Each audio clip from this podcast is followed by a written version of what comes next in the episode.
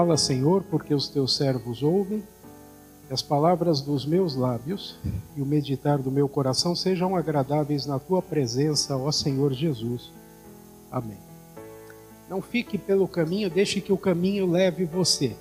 Uma pessoa essa semana, quando viu a postagem, falou assim para mim: você vai cantar pagode lá no, né? Deixa a vida me levar, vida leva eu. Podia até cantar se a vida for Jesus. Porque a vida Jesus me leva, como o caminho Jesus me leva também. Acho bonito isso aí. Bom, é, um abraço para todos que estão nos acompanhando na transmissão, especial, especialmente Pastor Enio, está numa missão lá em Minas. É, Pastor Ederval está visitando a mãe, está tá doente. Mais, meu Deus a minha lindinha Ivonelde está acompanhando o paizinho dela lá em Teresina. E tanta gente boa dessa igreja que está longe. A vocês que estão nos assistindo, nosso, nosso abraço cordial. Essa mensagem é para vocês também, que estão vendo agora aqui na igreja ou que vão ver depois, durante a semana, em algum momento em que Jesus encontrar você aí na web. Em agosto de dois, 2019, a minha lindinha e eu, Bonel e eu, estávamos em Israel. E a gente, num dos dias que estava em Jerusalém, nós fomos recebidos por amigos da Sociedade Bíblica de Israel. Um casal muito querido, o Vitor, a esposa dele. Aí à tarde nós fomos é, à casa deles, que fica perto de Jerusalém. E nós caminhávamos é, calmamente no condomínio onde eles moram, caminhando assim, vendo o pôr do sol. E aí foi que o Vitor falou para mim assim: Paulo, esqueci de te falar uma coisa. Nós estamos no caminho de Emaús. Consegue enxergar? A foto tem pouca luz porque já era era o cair da noite. Quando ele falou, nós estamos no caminho de Emaús, você pode imaginar o arrepio que deu, né, Douglas? Eu fico arrepiado até hoje. Quando a gente viu esse portal, o caminho, eu pensei, Jesus passou por aí. A gente não sabe exatamente, depois de dois mil anos, o traçado das estradas. Mas o que a gente sabe é que tem uma conexão muito estreita entre Jesus e esse caminho de Emaús, mais do que o caminho com aquelas pessoas que passaram por ali. E os eventos do evangelho de hoje, que a gente acabou de ler, eles aconteceram naquele caminho ali. E foi logo depois da morte de Jesus. Aí os discípulos estavam de luto por quê? Pela morte do seu mestre. Já era tarde, o primeiro dia da semana, quer dizer, o domingo, era o que a gente chama hoje de domingo da Páscoa, quando aconteceu essa história. E os dois homens da história saíram para caminhar. O lugar para o qual eles iam, que é Emaús, fica uns 10 quilômetros de Jerusalém. O que, que dá 10 quilômetros aqui? Até São Bernardo? Até o centro da cidade? Não sei. Mas imagine 10 quilômetros, se você caminha, se você corre, o que, que dá isso? E, e numa estrada assim, isso dá mais ou menos duas horas, duas horas e meia de caminhada. Porque a estrada não é suave, é cheia de pedra. Tá? Em duas horas, o que, que você faz se você está caminhando com alguém? Você conversa. Eles tinham tempo para conversar. O nome de um deles era Cleopas. O nome do outro, o Evangelho não fala. Enquanto eles caminhavam, eles conversaram muito. Como quando você senta no ônibus, no metrô, no avião, você não conhece a pessoa do lado. No caso deles, eles se conheciam, mas você começa a conversar. E eles foram conversando sobre as últimas coisas que tinham acontecido em Jerusalém. É, o texto mostra que eles estavam confusos não sabiam direito as coisas. E eles estavam com medo, assustados. Eles não tinham ideia, por exemplo, do que, que seria o dia seguinte deles. Eles eram discípulos de quem? De Jesus. Jesus foi morto. Será que a morte não ia pegá-los também? Será que eles também não seriam abatidos por acreditar em Jesus? A fé daqueles dois homens no caminho de Emaús era como a bola murcha, que a gente já viu aqui. A diferença é que aquela era amarelinha, era mais bonita. Isso aqui, essa é murcha mesmo, né? Uma bola assim não dá jogo. Você pode tentar fazer que nem o Benjamin, né, pequenininho, né? Tentando o quê? Desamassar a bola para ver se. Ilusão de criança, mas na ingenuidade de um coração bom querendo brincar. Às vezes é isso que a gente faz com a vida, quer desentortar a própria vida. Mas o carro não se conserta a si mesmo depois de uma batida. Precisa ir onde? Lá no funileiro, no mecânico. A gente precisa de, da ajuda de alguém para encher a bola, para desentortar a vida, para dar jogo. Aqueles dois, no caminho de Emaús, estavam arrasados. Há momentos na vida da gente em que a tristeza é, substitui a esperança. Há momentos na vida da gente que a gente está tão deprimido ou depressivo que esquece que existe alegria. Mas isso não é privilégio só da gente ou só dos nossos dias. Quando a gente olha para a palavra de Deus, nós vamos ver alguns personagens. Quem que é aquele ali? Tem ideia? É Jó. Isso não é retrato, né? Não tinha máquina fotográfica, é uma concepção artística. É jóia. O que, que a mulher está falando para ele? O que, que a mulher dele está falando para ele? Amaldiçoa a Deus e morre. O Jó perdeu quase tudo, inclusive a esperança. Mas tem mais gente que quis desistir. Moisés era muito difícil liderar aquele povo. O povo que prometia ficar na aliança num dia, no dia seguinte já quebrava. E, e, e Moisés, uma, duas, eu acho que várias vezes ele pensou nisso, mas na Bíblia só está registrado uma, uma ou duas vezes. Ele diz que ele, ele quer ir embora. Me ajuda aí, Senhor, que cheguei num ponto que não dá para continuar. O que mais? Um sujeito que teve tudo na vida, tudo. O cara chamado de o mais inteligente, o mais prolífico escritor, o melhor cientista, o cara mais rico. Salomão. Salomão, lá no fim da vida, está tão esgotado da mesmice que ele escreve o Eclesiastes. E o Eclesiastes, é, um amigo meu chama de o livro mais mal-humorado da Bíblia. Eu acho que é mesmo.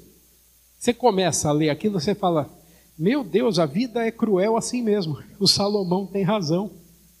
E se você já tiver um pouco a perigo aqui, ó, para cair, você cai no Eclesiastes. Precisa de ler junto com alguém para encontrar esperança ali. Mas o, o, o cordão do bola murcha é grande. E tem esse sujeito aí que pediu a morte. Quem foi? Elias. Elias, o profeta. Trabalhava tanto para Deus. Foi lá até destruir um culto idolátrico a Baal. Dizimou lá os profetas, fez tudo que Deus pediu para ele. Aí a, a mulher do rei, o rei, né, Jezabel, acaba e dizem: amanhã tu está morto, Elias. E Elias sai correndo. E a, a dúvida de Elias é assim: eu te sirvo tanto, Senhor. E agora eu estou sozinho e eles estão vindo me pegar. Tira a minha vida antes. Ele foi atropelado pela solidão. Aliás, ele não via que tinha sete mil ainda do lado dele, porque a solidão tomou 100% da vida dele. E se a gente já se sentiu assim como esses homens, Não coloquei mulheres, aqui podia ter colocado, tem várias na Bíblia que estão nessa desilusão. Se você já se sentiu assim no cordão do bola murcha, você não está sozinho.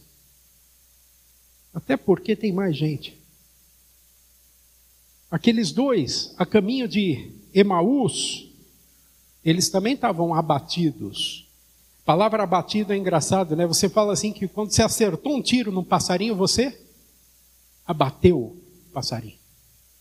Eles estavam abatidos, era como se tivessem levado um tiro na alma. Deus nos livre. Caídos, prostrados. E ainda assim caminhando. Para quê? Não sei. Caminhando. O cara, a pessoa não tem nada para fazer na vida, sai caminhando. Eu estou viajando aí pelo país, às vezes, e vou de carro, ou quando a gente está numa estrada, você vê pessoas. Já viu pessoas caminhando? O que, que você se pergunta quando você vê aquelas pessoas caminhando? Onde elas estão indo? O que, que elas estão fazendo? É, você perguntar, elas vão te dizer: Eu estou caminhando. Tem um provérbio mexicano que diz assim: Caminhando se hace el camino. É caminhando que se faz o caminho. É, mas às vezes não tem destino, não tem propósito, é só o caminhar. E às vezes a vida da gente é só isso mesmo, né? Você vai vivendo um dia de cada vez e nem sabe para quê. Ai Deus, mais um dia. Ai Deus, me ajuda nesse dia. Eu tenho que dar mais um passo. É hora de pensar um pouquinho. Aqueles discípulos estavam abatidos porque eles estavam comentando a morte de Jesus um com o outro.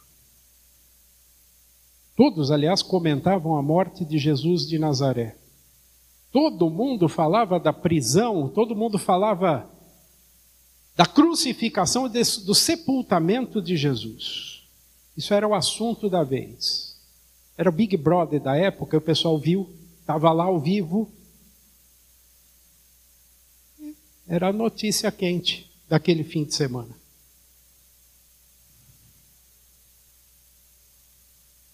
Mas enquanto os dois discípulos caminhavam, um estranho, um forasteiro, se aproximou deles. Já era tarde do dia, que nem naquela foto de Emaús.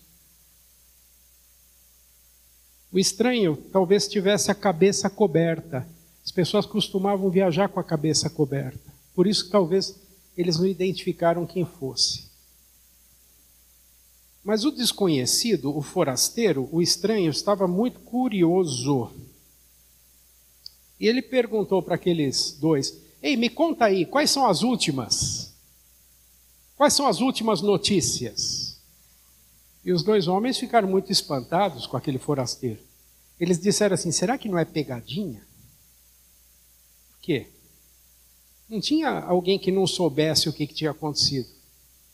Mas aqueles dois sabiam muito bem e não se fizeram de rogados. Eles começaram a contar o que, que tinha acontecido sobre aquele Jesus que eles conheciam e gostavam dele. Por isso que eles estavam abatidos. Eles sabiam que Jesus é era um profeta que falava em nome de Deus. Eles conheciam Jesus como um homem poderoso em palavras e ações. Olha quantos milagres ele fez, olha quantas multidões ele ensinou.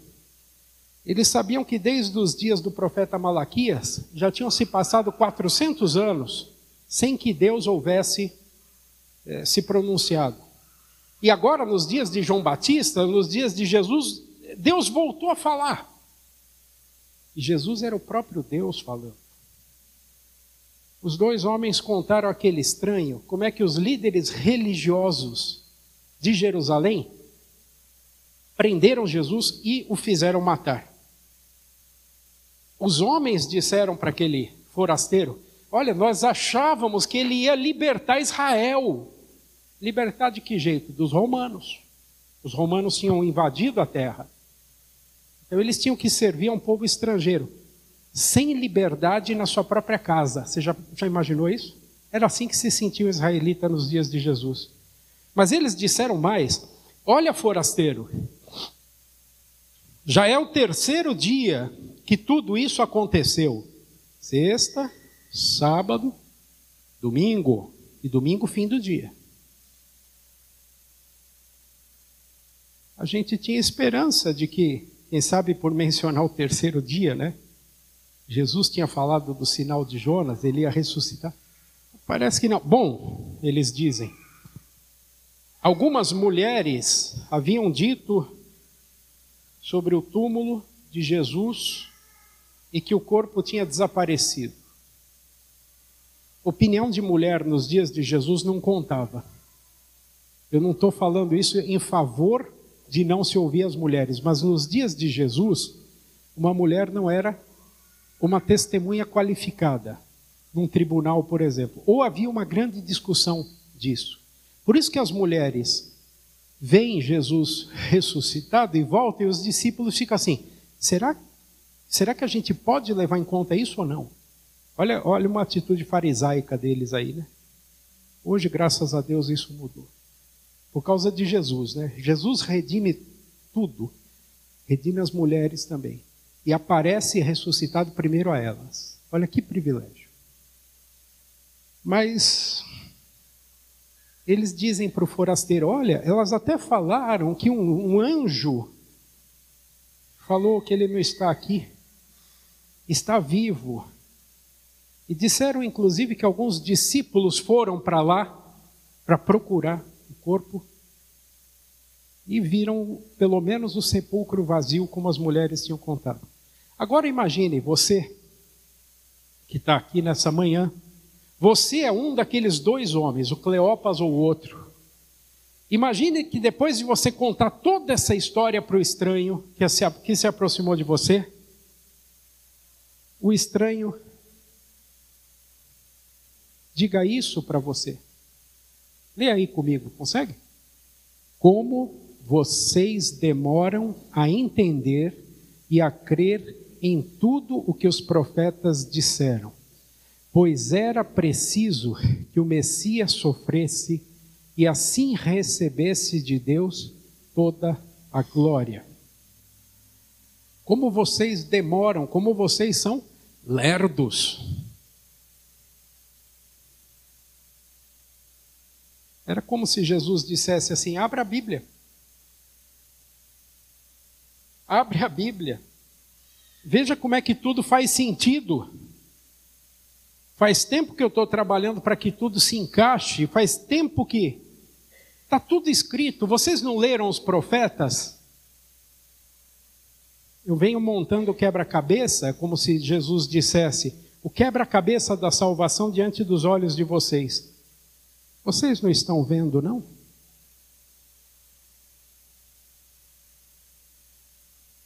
É como se atrás deles, o caminho que tivesse ficado para trás tivesse é, toda a Bíblia.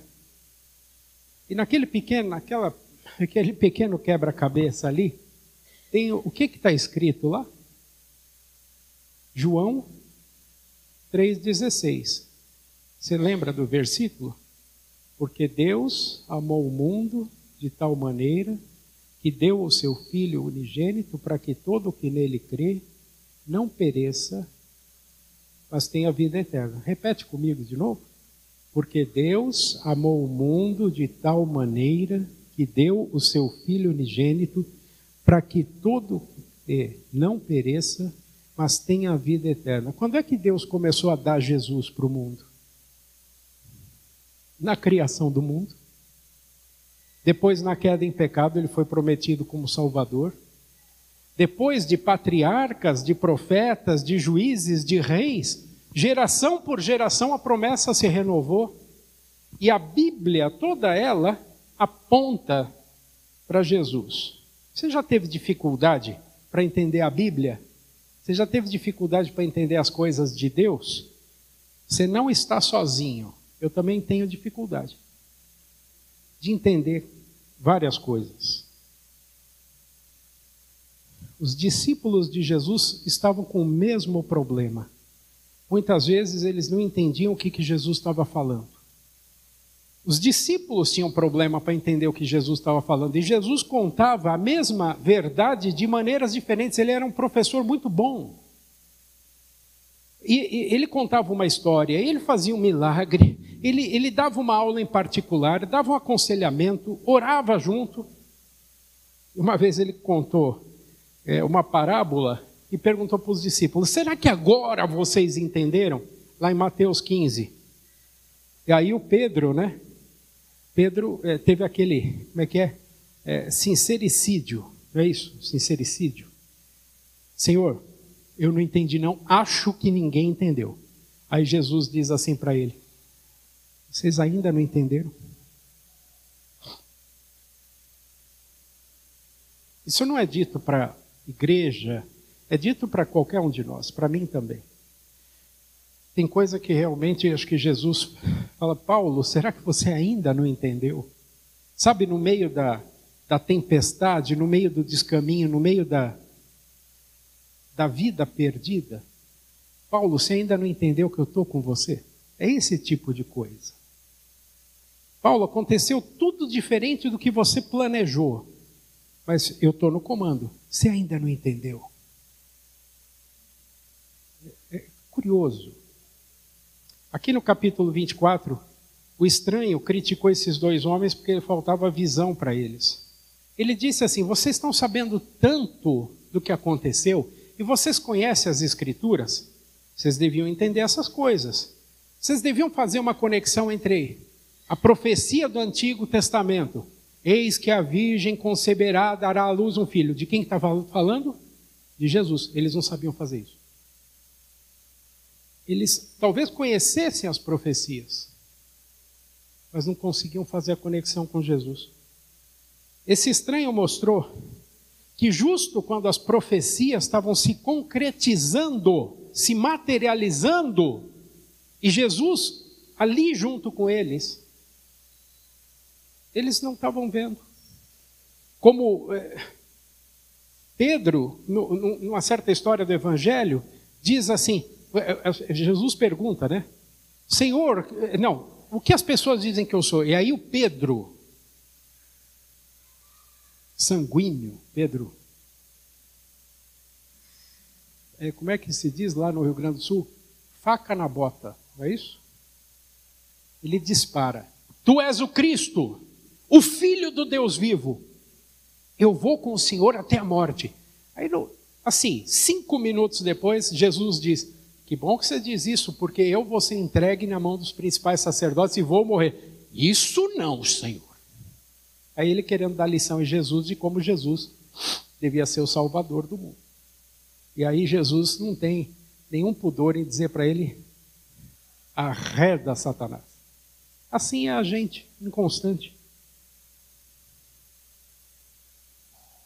Nós também temos a palavra de Deus, mas essa palavra de Deus precisa se tornar realidade na nossa vida, ela precisa se tornar relevante no meio das nossas dificuldades e das nossas alegrias. Não é lembrar de Deus só durante a pandemia, mas é lembrar de Deus também quando as coisas estão boas.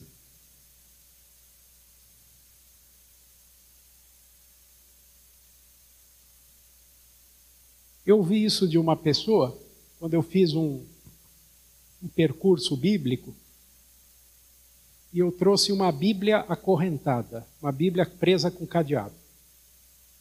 Para a gente refletir, a pessoa disse assim: Sabe, Paulo, eu tenho Bíblia lá em casa. Aliás, não é uma só, são várias. Eu já tentei ler, é difícil entender. E como dizia minha sogra, Bíblia é o, é o melhor remédio para insônia. Você começa a ler, você começa a dormir. Ela gostava de ouvir a Bíblia.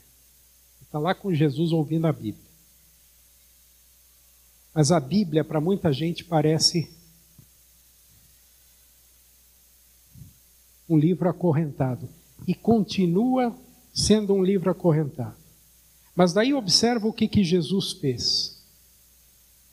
Ele começou a explicar para aqueles dois a, a Bíblia. Ele abre a Bíblia, ele desenrola a Bíblia para aquelas pessoas. Leia aí comigo. E começou a explicar todas as passagens das Escrituras Sagradas que falavam dele. iniciando com os livros de Moisés e os escritos de todos os profetas. Você está vendo aquela Bíblia ali com uma cruz no meio? Aquela cruz, ela podia ficar colocada em qualquer página da Bíblia, da primeira até a última. Martinho Lutero, inclusive, diz que a Bíblia é a, é a manjedora, o berço onde Jesus está. Você pode pegar a Bíblia do jeito que você quiser, Jesus deita direitinho ali dentro. Por quê? Porque toda a Escritura é sobre Jesus. E aí o que, que Jesus faz? Imagina a santa inveja que a gente passa em ver Jesus explicando. Oh, você lembra aqui que Malaquias falou? Você lembra lá aquele detalhe? Então, estava falando de mim, estava falando de mim, estava falando de mim. Que aula! Eu queria estar tá lá. Nem que eu tivesse triste, esfarrapado, abatido, eu ia aprender de uma vez por todas. Felizmente, quando se trata de aprender a palavra de Deus, Deus não deixa a gente sozinho. E para isso que tem igreja. Igreja tem para ler a Bíblia com a gente. Nós estamos lendo a Bíblia agora. Não sei se você percebeu isso. Mas é, as histórias que a gente conta, os hinos que o pessoal da música está cantando, que bonito, Jean. O pessoal todo aí. Muito lindo. As orações, a liturgia, tudo é baseado em quê? Na palavra de Deus. Tudo isso é, é, é, leitura, é tradução, é aplicação da palavra na nossa vida. Se eu não tenho isso, a Bíblia é um livro acorrentado, fechado. E aí, Deus nos ajuda a encher essa bola. Jesus nos coloca numa igreja, não foi assim? Fomos batizados, o Espírito Santo nos pôs numa família de fé. Nessa família de fé, a gente caminha no caminho que é Jesus. E Ele é a palavra, Ele é a Bíblia. Aliás, cada encontro com Jesus, cada encontro, é, é aprendizagem e é festa. A gente aprende alguma coisa dele e a gente tem uma refeição com ele. Ele sempre, sempre vai ser o bom pastor que vai nos dar alimento para o corpo e para a alma. Muito curioso isso, como a Bíblia coloca Jesus. Aqui na Redentor, graças a Deus, nós não temos razão para ficar com a Bíblia sem entendimento. Nós temos gente que pode nos ajudar. Nós temos os estudos bíblicos. Eu quero chamar a atenção de vocês para as fantásticas reuniões de todos. Vai ter no começo do mês que vem. O tema vai ser oração. É, tem até o hino do Inário, né? Principia as tuas preces o tema vai ser a oração. Você não sabe a importância da oração na sua vida? Você está meio esquecido? Você quer dar uma reciclada? Ou você quer aprender uma coisa que nunca, nunca pensou, mas sempre precisou? Vem na reunião de todos. Os estudos são absolutamente fantásticos. E mais do que só o estudo, a participação das pessoas é, é genial. Corações se abrem, a gente aprende rindo muitas coisas. É, é divertido. Como é bom aquilo. Perca não. Deus sabe muito bem que todos nós precisamos disso. Não é assim, ah, o pastor vai para o seminário, aprende tudo e sai ensinando. De jeito nenhum.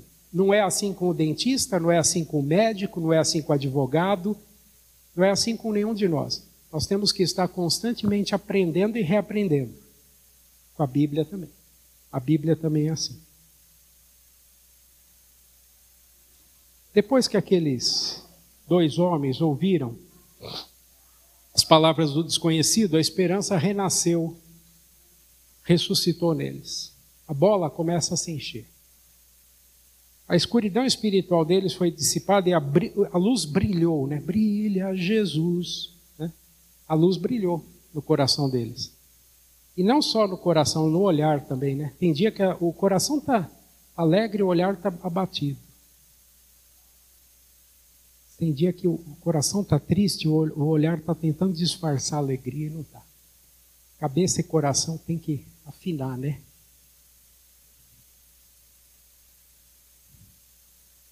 Aquilo ali, o que, que é?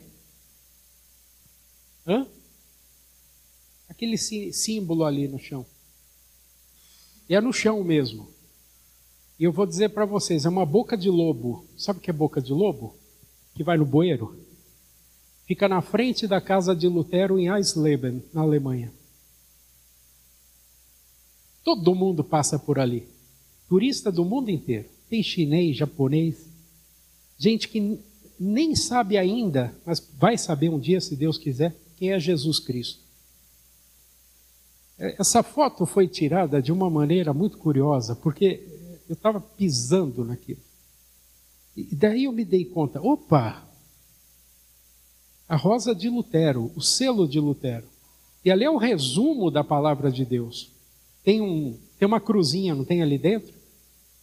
Jesus veio ao mundo para pagar o meu pecado, transformar o meu coração, para que a minha vida seja bonita como uma flor, e um dia eu more com ele no lindo céu. Isso tem cores, ali na boca de lobo não tem. Mas é, é para lembrar isso. Lê comigo o trecho ali. Então eles disseram um para o outro: Não parecia que o nosso coração queimava dentro do peito quando ele nos falava na estrada e nos explicava as Escrituras Sagradas? É, sabe, é assim que acontece. Às vezes, é que nem eu pisando lá naquela boca de lobo, não dando atenção nenhuma, porque eu tropeço no amor de Deus quando eu leio a Bíblia. Mas eu tenho que lê-la com, com, o espírito aberto e com atenção. Não dá para ler com sono. Né? A, minha, a minha bonitinha, ela me diz assim: você está dormindo, esse capítulo não valeu. E não valeu mesmo. Ela tem razão. O amor de Deus está no caminho da gente. Quando eu abro a Bíblia, eu encontro o amor de Deus. Ou o, o amor me encontra. Nós às vezes não vemos o caminho, mas o caminho, ele é tão humilde que ele se coloca abaixo de nós e vai com a gente. Parece aquela história do jogo, né? É, jogo, videogame, tá? Molecada aí, jovens, sabe muito disso, né? Não tem estrada. Para ter a estrada, o que, que você tem que fazer? Dá um passo. Aí a estrada vai aparecendo, vai aparecendo, vai aparecendo. Nos games é assim. Na vida também. E na Bíblia. Só que o caminho está aí. Esses três homens já estavam perto de Emaús. Nós estamos chegando no fim da caminhada, tá? Como Deus sabe que nós somos multissensoriais, que nós aprendemos de maneiras diferentes, uns aprendem pelo, pelo ouvir. Eu não sei se você é desses. Eu aprendo por ouvir. Outros aprendem por ler. Outros aprendem escrevendo outros desenhando, outros fazendo alguma coisa, e outros um pouquinho de cada jeito. Mas Deus sabe que a gente é assim, então Ele permitiu mais um jeito de aprendizagem do amor dele para aqueles dois homens.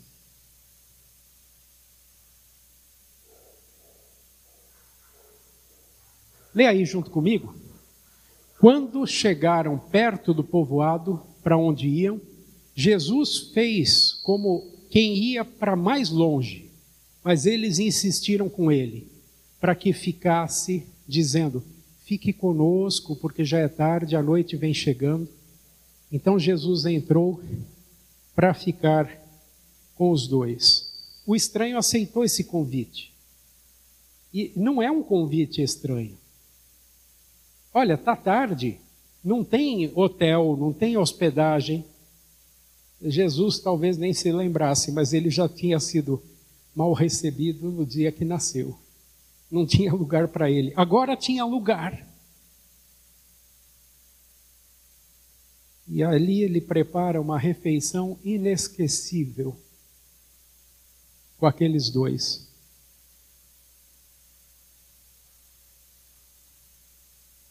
Olha o que, que tem em cima da mesa. O que, que tem lá? Uma Bíblia. O que, que tem lá? Um pão. O que, que tem lá? Vinho. Qualquer semelhança não é mera coincidência. Não é mera coincidência. Lê aí comigo.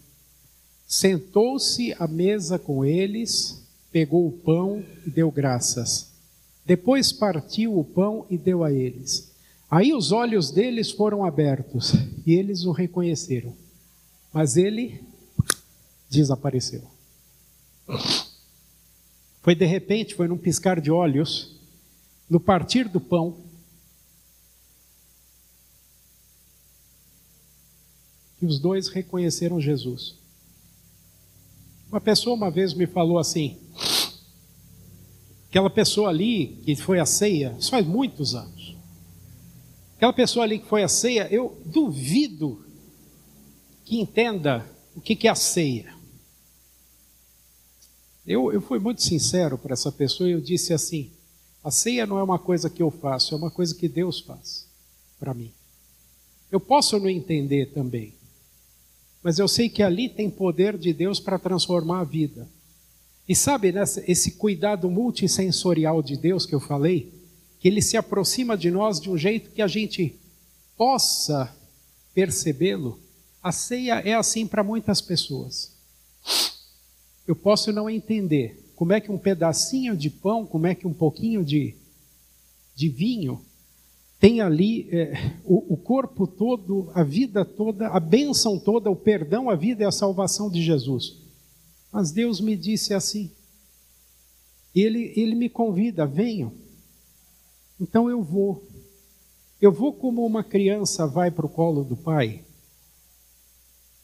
e não quer saber se o pai está cansado, não quer saber se o pai está sujo, se o pai está com paciência, eu vou. Eu digo, Jesus me recebe do jeito que eu estou, e ele me recebe.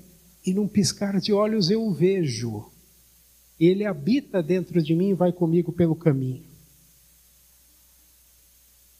Os estranhos naquela estrada descobrem o Jesus vivo naquela hora da ceia. Se Jesus está morto para mim, e para muitos de nós Jesus está morto, ele não tem relevância nenhuma na minha vida. Eu, eu desafio você, eu convido você a ter um encontro com Jesus na ceia e, e dizer para ele: Me surpreende, Senhor, me surpreende. Abre os meus olhos, tira a escuridão da minha vida, me transforma eu não sei de que jeito Deus faz, mas Ele faz. Porque ali é poder de Deus para a salvação. E quando a gente encontra Jesus vivo, vivinho da Silva do nosso lado, a nossa vida ganha vida, sabe? A gente tem que pôr mais vida na nossa vida. Essa vida é Jesus. A história do caminho para Emaús lembra para mim que Jesus sai do caminho dele, Deus sai do caminho dele, muda de rota para entrar no nosso caminho, para transformar o nosso caminho numa viagem de bênção. Jesus quer que nós nos encontremos com Ele, para isso Ele vem ao nosso encontro. Ele não fica brincando de esconde-esconde. Ei, tô aqui, agora tô aqui. Ele se materializa na nossa frente, na palavra, que é o evangelho ouvido, pregado, na ceia, que é o evangelho comestível, no batismo, que foi um lavar, um banho que nos, nos leva para a eternidade.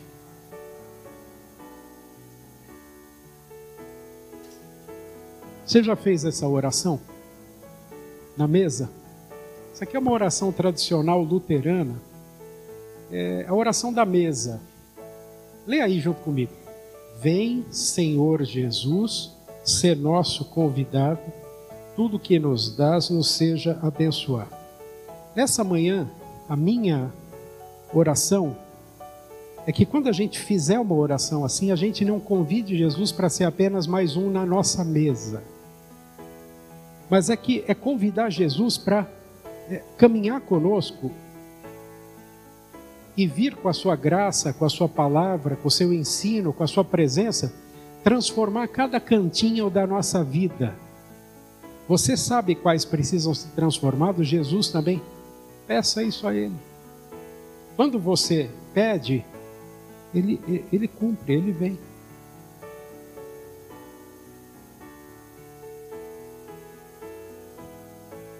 É desse jeito que nos nossos descaminhos, nas nossas fadigas, nas nossas perdições, nas nossas desilusões. Quando a nossa vida não passa daquela bola murcha, o caminho Jesus vem.